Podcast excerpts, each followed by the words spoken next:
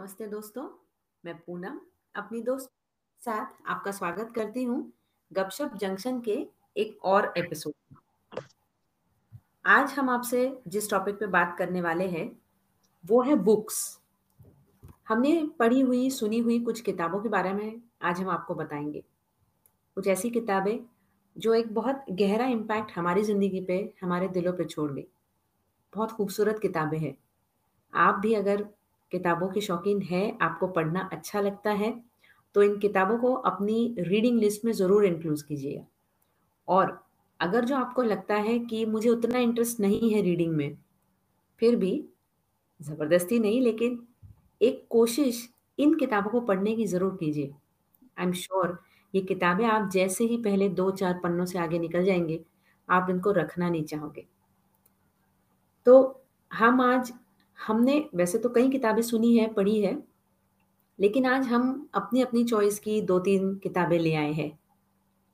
मैंने जो पहली किताब मैं रेकमेंड करना चाहूँगी, वो है द अल्केमिस्ट और इनका इस किताब के लेखक है पोलो कोएलो ये एक ब्राज़ीलियन लिरिसिस्ट है और इन्होंने एक किताब लिखी है। बेसिकली ये किताब एक कहानी है। एक लड़के की जो एक सपना दो बार देखता है एक ही तरह का सपना। और उस सपने को पूरा करने के लिए वो क्या-क्या कोशिशें करता है या उस सपने में शुरुआत में तो वो विश्वास नहीं करता, फिर कैसे वो उस पर भरोसा कर लेता है? और उस सपने को पूरा करने के लिए जो उसका सफ़र है, उसमें उसको किस-किस से मदद मिलती है, इसके बारे में ये बहुत ही खूबसूरत कहानी है।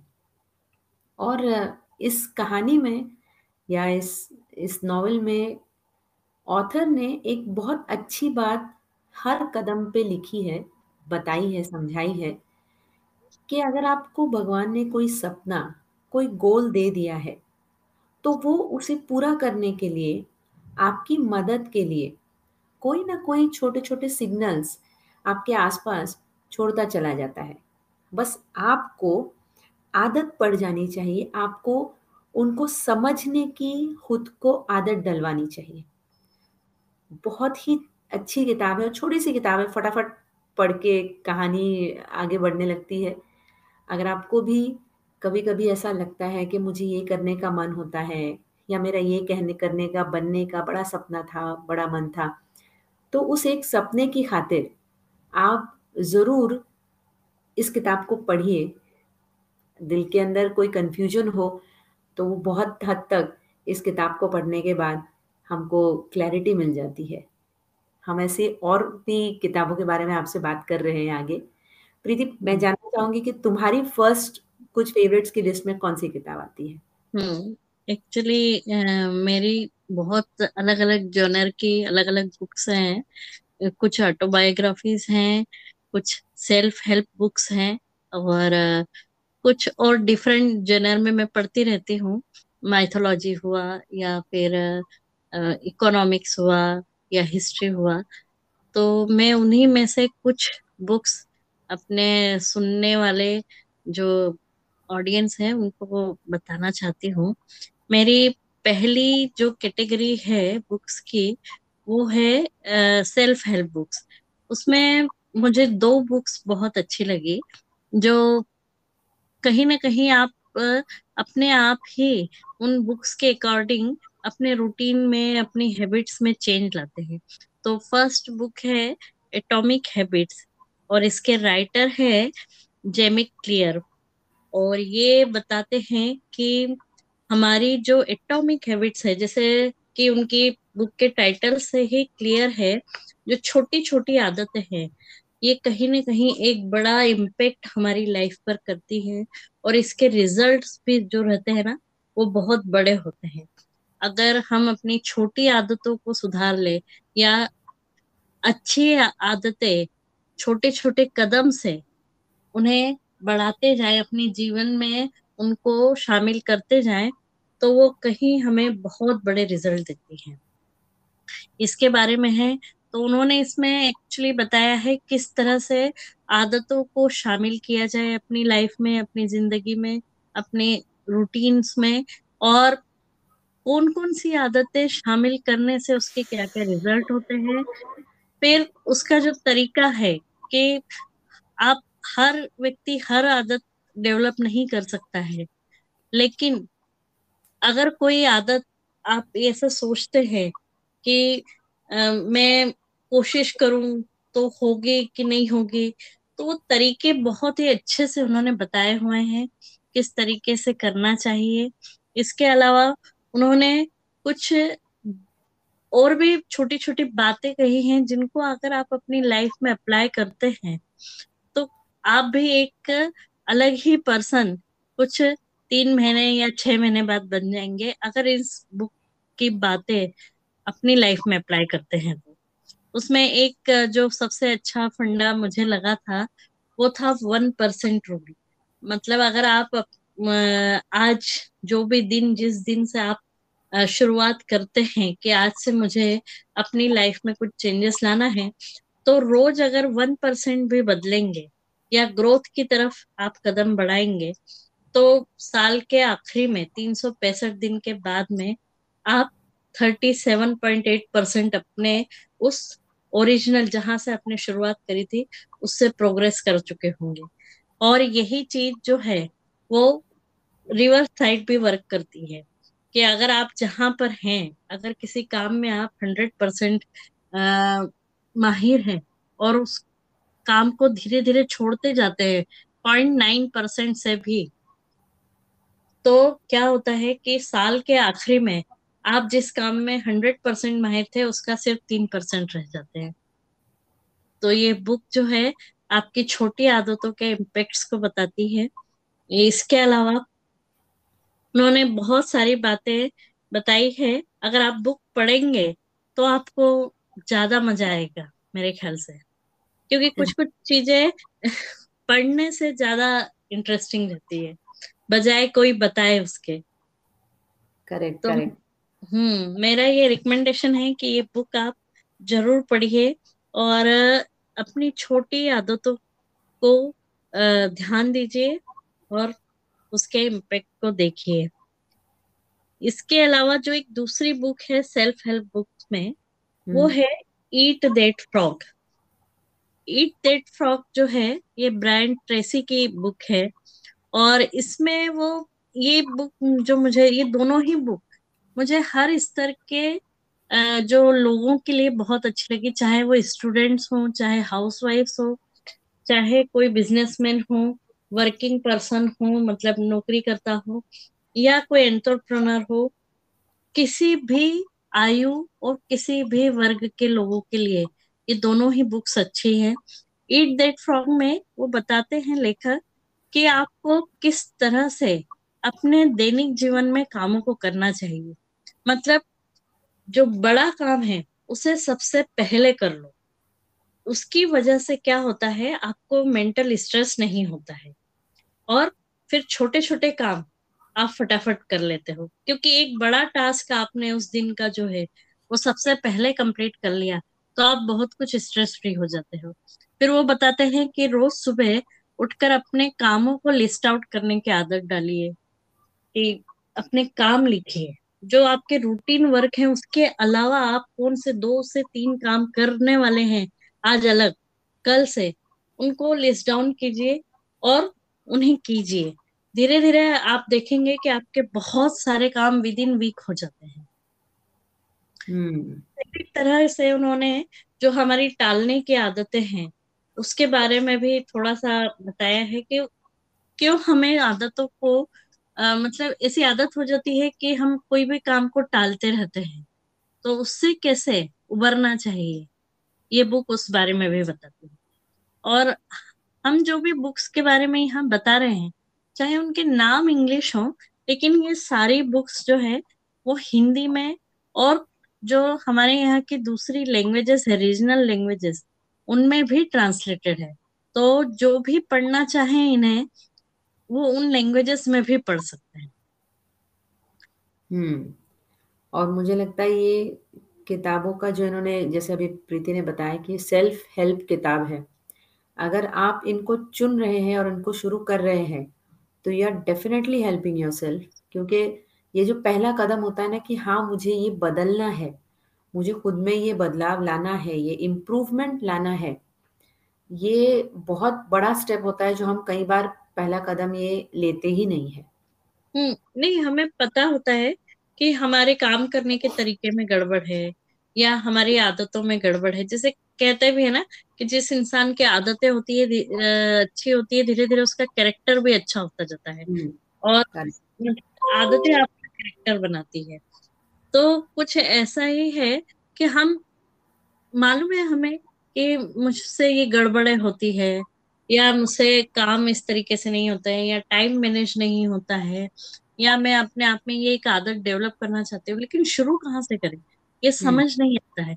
तो जब हम इस तरह की बुक्स पढ़ते हैं तो हमें बहुत स्पष्ट एक रास्ता दिखाई देता है कि हाँ स्टेप बाय स्टेप हम अगर इस तरह से करते हैं और फिर क्या होता है जब आप पढ़ते हो ना तो आप धीरे धीरे उस गोल की तरफ़ बढ़ने लग जाते हो। कहते हैं ना कि आप हर विद्वान व्यक्ति के साथ नहीं बैठ सकते हो। लेकिन हम्म। हर विद्वान व्यक्ति के दिमाग में जो विचार आते हैं और वो विचार जो बुक्स के रूप में रहते हैं उसके साथ भी आप बैठ गए तो ये एज गुड एज है कि आप किसी विद्वान व्यक्ति के साथ ही बैठे हैं। बिल्कुल सही कहा तुमने। तो हमारे जो आ, हमारी जो नेक्स्ट किताब जिसके बारे में हम आपको रिकमेंड करना चाहेंगे वो है power of your subconscious mind और हम्म। इसके लेखक है जोसेफ मर्फी इन्होंने इस किताब में उस सबसे महत्वपूर्ण बहुत इम्पोर्टेंट और बहुत इग्नोर्ड बहुत निग्लेक्टेड बात को दर्शाया है बताया है कि कई बार जब हमको कुछ हम जैसे कोई सपना देखते हैं या कोई कुछ गोल अचीव करना चाहते हैं या कुछ भी कुछ भी एक हेल्थ को ही ले लीजिए तो सबसे पहला क्या होता है कि हम अपने दिमाग में एक थॉट क्रिएट करते हैं। और उस थॉट को अगर हमने एक नेगेटिव थॉट क्रिएट कर लिया तो फिर बाहर चाहे कितना ही अच्छा होने वाला हो हम अपने थॉट से ही बाहर सब कुछ खराब कर देते हम्म। लेकिन होता कैसे है? इसके बारे में उन्होंने पूरा डिटेल उसमें बताया हुआ है। क्योंकि अगर एक बेसिक में मैं आपको सिंपल करके बताऊँ तो हमारा जो कॉन्शियस माइंड है वो तो हमारे सेंस ऑर्गन्स में प्रोवाइड किए हुए डेटा पे काम करता है। तो उसको लिमिटेशंस पता है। हमारा कॉन्शियस माइंड जनरली आपको ये बताएगा कि नहीं नहीं इतनी बड़ी उड़ान तो बेटा पॉसिबल ही नहीं है। नहीं इतना पैसा कमाना तो पॉसिबल ही नहीं है। नहीं इतनी परफेक्ट हेल्थ मेंटेन करना तो पॉसिबल ही नहीं है। ऐसे या हमेशा खुश रहना वट एवर क्योंकि कॉन्शियस हम्म। माइंड हमेशा लिमिटेशंस की बात करता है क्योंकि वो कनेक्टेड है आपके सेंस ऑर्गन से। लेकिन जो सबकॉन्शियस माइंड होता है, वो आप समझिए कि आपका और आपके यूनिवर्स का, आपके भगवान का, आपके श्रद्धा स्थान का या इस एनर्जी स्त्रोत्र जो हमारे आसपास बह रहा है, इसका एक डायरेक्ट पॉइंट ऑफ़ कांटेक्ट है। और हम इस सबकॉन्शियस माइंड को कॉन्स्टेंटली एक डेटा देते रहते हैं। और अगर वो डेटा हम अगर उसको गलत दे रहे हैं तो फिर वो हमारे लिए एग्जैक्टली exactly वैसा ही फ्यूचर तैयार कर सकता है। सबसे बड़ी ताकत इस सबकॉन्शियस माइंड की यही है कि ये आपके लिए वो सब कुछ तैयार कर सकता है जो आपको लगता है इम्पॉसिबल है। लेकिन वो दोनों तरह से है वो दुधारी तलवार है वो पॉजिटिव भी है वो नेगेटिव भी है। आप नेगेटिव कमांड दोगे तो वो नेगेटिव तैयार करेगा। आप पॉजिटिव कमांड दोगे तो वो पॉजिटिव तैयार करेगा। और हम्म। इस किताब में लेखक ने इसी के बारे में बहुत अच्छे से स्टेप्स बताए हैं कि एक तो ये सबकॉन्शियस माइंड है क्या वो काम कैसे करता है वो आपके फ्यूचर को प्रेजेंट को कैसे शेप कर सकता है और उसकी सारी ताकत या आप समझिए उसकी जादुई शक्ति जैसा उसको अगर आप चाहते हो कि उसको अच्छे से यूज़ कर ले तो आप उसको कैसे ट्रेन कर सकते हो? द बेस्ट पार्ट इज़ कि अगर आप अपने सबकॉन्शियस माइंड को वैसे प्रोग्रामिंग कर सकते हो तो क्यों हम उसको नेगेटिव इनपुट्स दें? तो इसकी बहुत छोटे छोटे अच्छे अच्छे आइडियाज़ उन्होंने इसमें दी हुई है। हम्म। अपने बहुत सारे एक्सपीरियंसेस लिखे हैं कि जैसे वो लेक्चर्स लेते थे मल्टीपल जगहों पर तो उन लेक्चर्स को सुन के जिन लोगों ने इस सबकॉन्शियस माइंड पे काम करने के सब चेतन मन के ऊपर काम करने के प्रयोग शुरू किए और उनको सच में ऐसे ऐसे आउटपुट्स मिले जो उनको लगा नहीं था कभी कि ये पॉसिबल है तो हम दिल से चाहेंगे कि आप ये किताब ज़रूर पढ़िए बहुत बार हमें पता नहीं होता कि हमारे हाथ में कितनी सारी शक्तियाँ हमको भगवान ने दे के भेजी है। एंड देन ऐसा है ना कि सब कुछ, सारे टूल्स थे मेरे पास, सब कुछ था, लेकिन बैटल फ़ील्ड में मुझे पता ही नहीं चला कि मेरे पास ये सारे औज़ार थे। तो सब कुछ होते हुए हम क्यों हार के वापस जाए? तो इसीलिए हम चाहते कि आप ये किताब एक बार ज़रूर पढ़े। एक्चुअली तुम्हारी ये बुक के इससे ही कुछ रिलेटेड मेरी जो अगली बुक्स हैं, वो है ऑटोबायोग्राफीज तो एक, मैं वैसे ऑटोबायोग्राफी बहुत सारी तो नहीं पढ़ी है, लेकिन जो कुछ पढ़ी है, वो बहुत ही अच्छी थी। उसमें से एक थी डॉक्टर एपीजे अब्दुल कलाम की, एक थी मिस्टर वर्गीस कुरियन की, और एक जो है, मैंने अभी अभी फिनिश करी श्री एम, उनका नाम है श्री एम, उनकी अप्रेंटिस ऑफ़ हिमालय उसमें से मुझे खैर, डॉक्टर एपीजे अब्दुल कलाम के बारे में तो हम लोगों को बहुत कुछ पता है, लेकिन ये जो दो बात वाले हैं, उनके बारे में हमें बहुत ज़्यादा नहीं पता है। तो मैं उन्हीं के बारे में बताना चाहती हूँ कि डॉक्टर वर्गीस कुरियन की बुक है आई हैव ड्रीम टू और उसमें उन्होंने बहुत अच्छे से बताया हुआ है कि कैसे वो गुजरात एक केरल में रहने वाले जिन्होंने पोस्ट ग्रेजुएशन किया था विदेश से। और जो टाटा स्टील में काम करने वाले थे, लेकिन बाय चांस उनको गवर्नमेंट ऑफ़ इंडिया से स्कॉलरशिप मिल गई थी। वो भी आज़ादी के जस्ट पहले मतलब 1946-47 के टाइम की बात है। और वो मास्टर्स करने के लिए विदेश चले गए। और बाय प्रोफेशन वो थे मैकेनिकल इंजीनियर अब कैसे गुजरात पहुँचे और कैसे वो बाय डिफ़ॉल्ट मतलब अचानक ही आ, उनकी डेस्टिनी उनको शायद वहाँ लेके गई और वो गए थे कुछ मशीनें ठीक करने के लिए और उसके बाद में एक दिन उनके पास कुछ गाँव के लोग आते हैं कि हमारी दूध जो पॉस्चराइज करने की मशीन है वो खराब हो गई और आप चूँकि मैकेनिकल इंजीनियर हैं तो हमारी मशीन ठीक कर दीजिए और इस तरह से उनका इंट्रोडक्शन होता है एक अलग ही तरह की दुनिया में दूध की दुनिया में और जब वो वहाँ लोगों की तकलीफें समझते हैं देखते हैं और अपने आप ही जैसे डेस्टिनी उनको उस तरफ़ खींचती हुई लेके गई हाँ। और जो एक बार वो आनंद गए जो एक या दो महीने के काम के लिए गए थे कि मशीनें ठीक करके मैं वापस जमशेदपुर आ जाऊँगा तो वो ज़िंदगी भर के लिए आ ही नहीं पाए आनंद में ही होके रह गए और फिर एक बहुत बड़े नाम के रूप में भारत में उनका नाम हुआ वाइट जो रिवॉल्यूशन था या दूध का हम्म। उसके वो प्रणेता के रूप में उभरे उनकी कहानी जो है ऑटोबायोग्राफी बहुत ही प्रेरणादायी है, क्योंकि मुझे लगता है कि बहुत लोगों को स्पेशली इस जनरेशन के लोगों को उनके बारे में उतना पता नहीं है तो ये बुक ज़रूर पढ़नी चाहिए।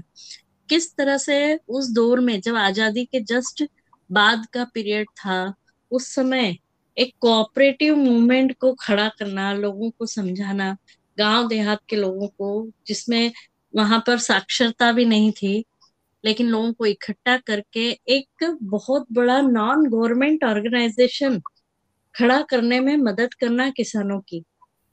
फिर किस तरह से पॉलिटिकल जो वो रहता है पॉलिटिक्स का, कि अलग अलग गवर्नमेंट के अलग अलग प्रेशर्स आते हैं। उनके दो तीन प्राइम मिनिस्टर्स के साथ में भी डायलॉग्स थे। बहुत ही खूबसूरत डायलॉग्स है जो उन्होंने पंडित जवाहरलाल नेहरू, लाल बहादुर शास्त्री, इंदिरा गांधी, उनके साथ उनकी मीटिंग्स थी और जिस तरह से उनको कन्विंस करते थे वो वो बहुत ही सुनने वाली या पढ़ने वाली चीज़ है। उसमें से एक मुझे इंसिडेंट याद आता है कि उन्होंने लिखा था कि अचानक ही लाल बहादुर शास्त्री जी जो थे, वो आनंद पहुँचे क्योंकि जो हमारी नेशनल डेयरीज थी वो कुछ भी अच्छा काम नहीं कर पा रही थी। उसी वक्त आनंद की जो ये अमूल की डेयरी थी, ये एक उभरता हुआ नाम थी और सक्सेसफुल थी। तो वो देखने आए थे कि आखिर ऐसा क्या पॉइंट है जो बाकी की डेयरीज में सक्सेसफुल नहीं हो पा रही है और आनंद की डेयरी सक्सेसफुल हो पा रही है। तो इसीलिए बिना बताए वो अचानक आनंद पहुँचे थे और वहाँ भी वो सरकारी गेस्ट हाउस या उसमें नहीं रुके। एक गाँव में बिना बताए उनकी गाड़ी गई। वहाँ के लोगों के बीच रुके। उन्होंने सब कुछ देखा। फिर बाद में डॉक्टर कुरियन से आकर वो बोलते हैं कि मैंने देखा कि यहाँ पर जो मौसम है थोड़ा सा ड्राई और थोड़े ठंड ज़्यादा है और थोड़ा गर्मी भी ज़्यादा है। तो ऐसा मौसम भारत के दूसरे पार्ट्स में भी है।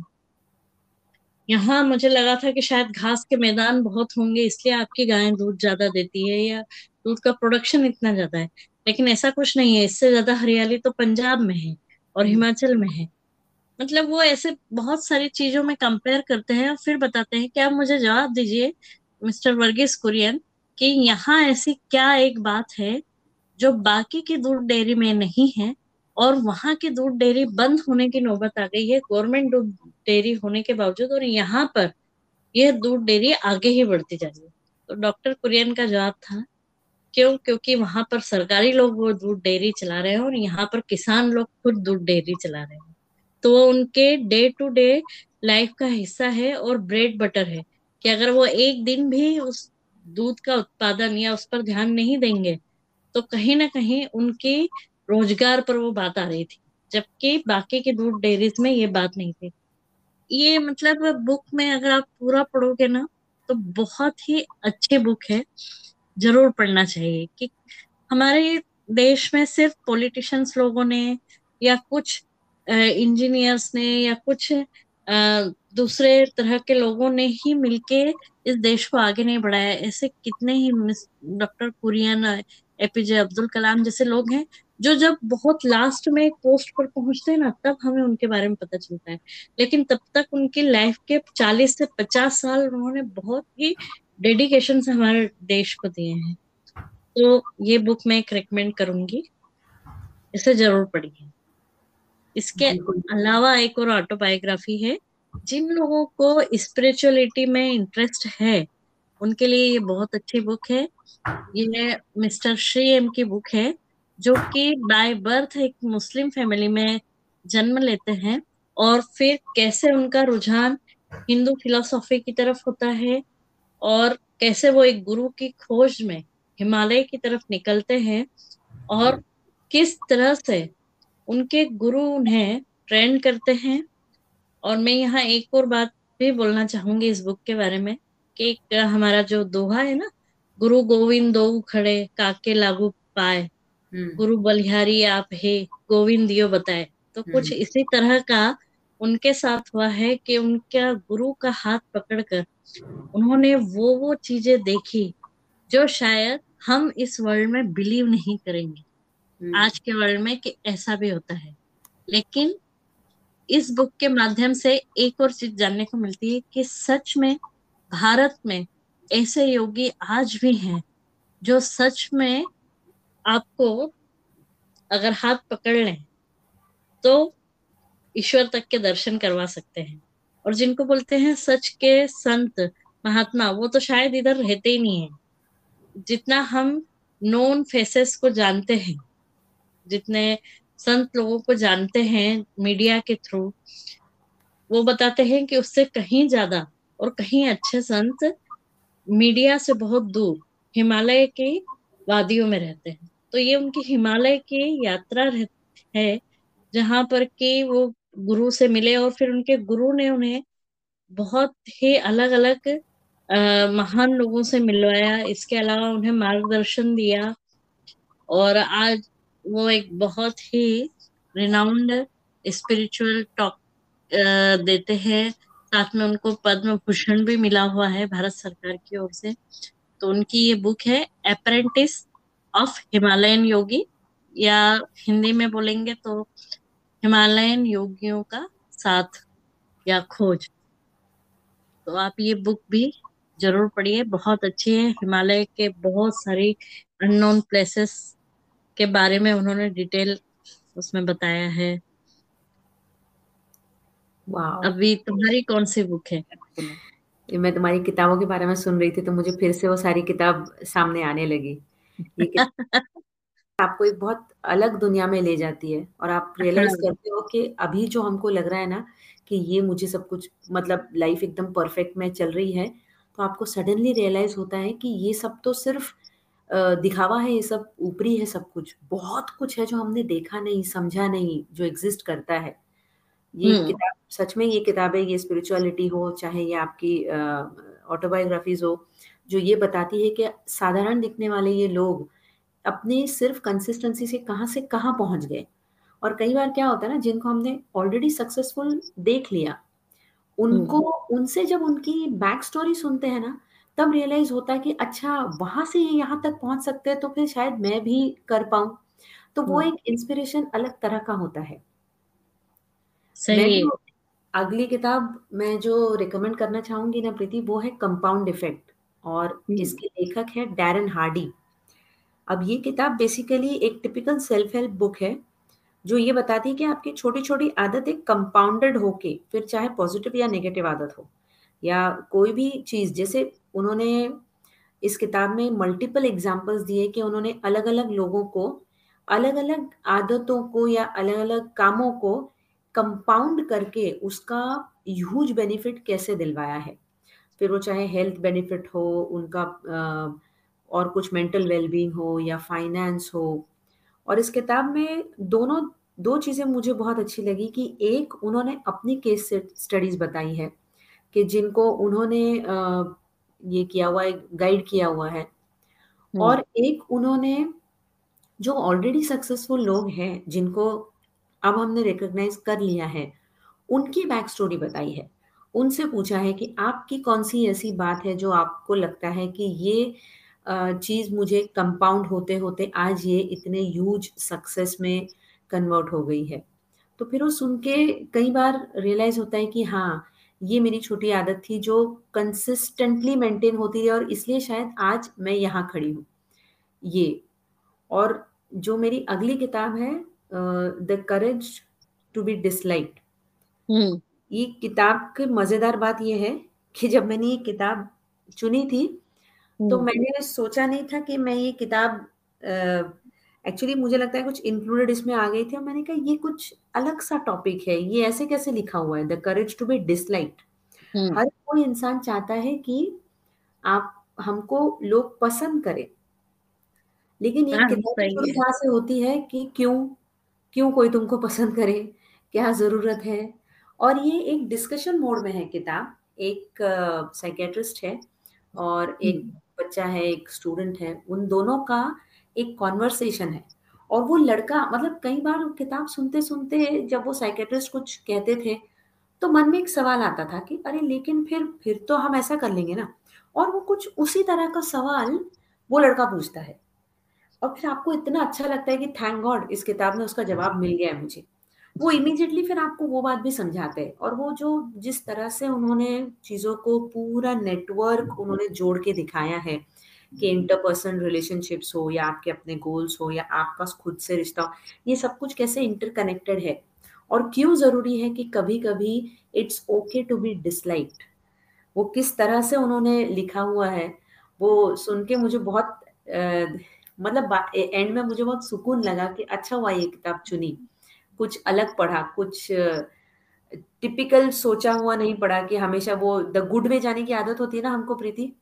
वो हाँ। ये कुछ थोड़ा अलग सुन के मैंने सोचा हाँ कभी कभी वो भी कर लेना चाहिए कि ठीक है मुझे ये बात सही लग रही है तो हो सकता है दुनिया को कुछ अलग लग रहा हो ना वो अपनी जगह गलत है ना मैं अपनी जगह गलत हूँ लेकिन ये हम्म। बहुत कम बार हम ऐसा करते हैं हमें मुझे लगता है बहुत बचपन से ये हमारे ब्रेन को ट्रेन किया जाता है हमारी मेंटालिटी उस तरह से डेवलप की जाती है कि सबके साथ चलो सबके साथ चलो।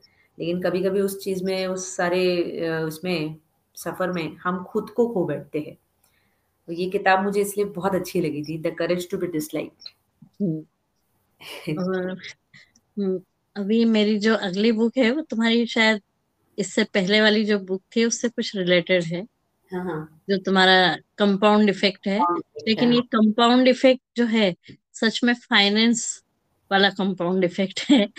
तो हम्म, बुक का नाम है लेट्स टॉक अबाउट मनी और इसकी राइटर है मोनिका हलान जो एक बहुत अच्छी फाइनेंशियल एडवाइजर भी है और मिंट न्यूज़पेपर में लिखती हैं। इसके अलावा टीवी के कई फाइनेंस से रिलेटेड प्रोग्राम्स में वो पार्टिसिपेट करती है। और भारतीय परिवेश के हिसाब से ये बहुत ही अच्छी बुक है। फाइनेंस को समझने के लिए और एक्चुअली हमें अपने पैसे को कैसे मैनेज करना है। जिस दिन आप पहली कमाई करते हैं, आपके बैंक के अकाउंट में आपकी इनकम आती है तो अब आपको किस तरह से उसे सेव करना है, किस तरह से खर्च करना है, उसके तरीके बताए गए हैं और बहुत ही फैंटास्टिक तरीके बताए गए हैं। और ये बुक मेरे ख्याल से, मान लीजिए आपकी उम्र पचास भी हो गई है, तब भी आपको ये बुक पढ़नी चाहिए। चाहे आपको नौकरी करते हुए तीस साल हो गए हो क्योंकि जब जाके तब सवेरा है। ये उस टाइप की बुक है।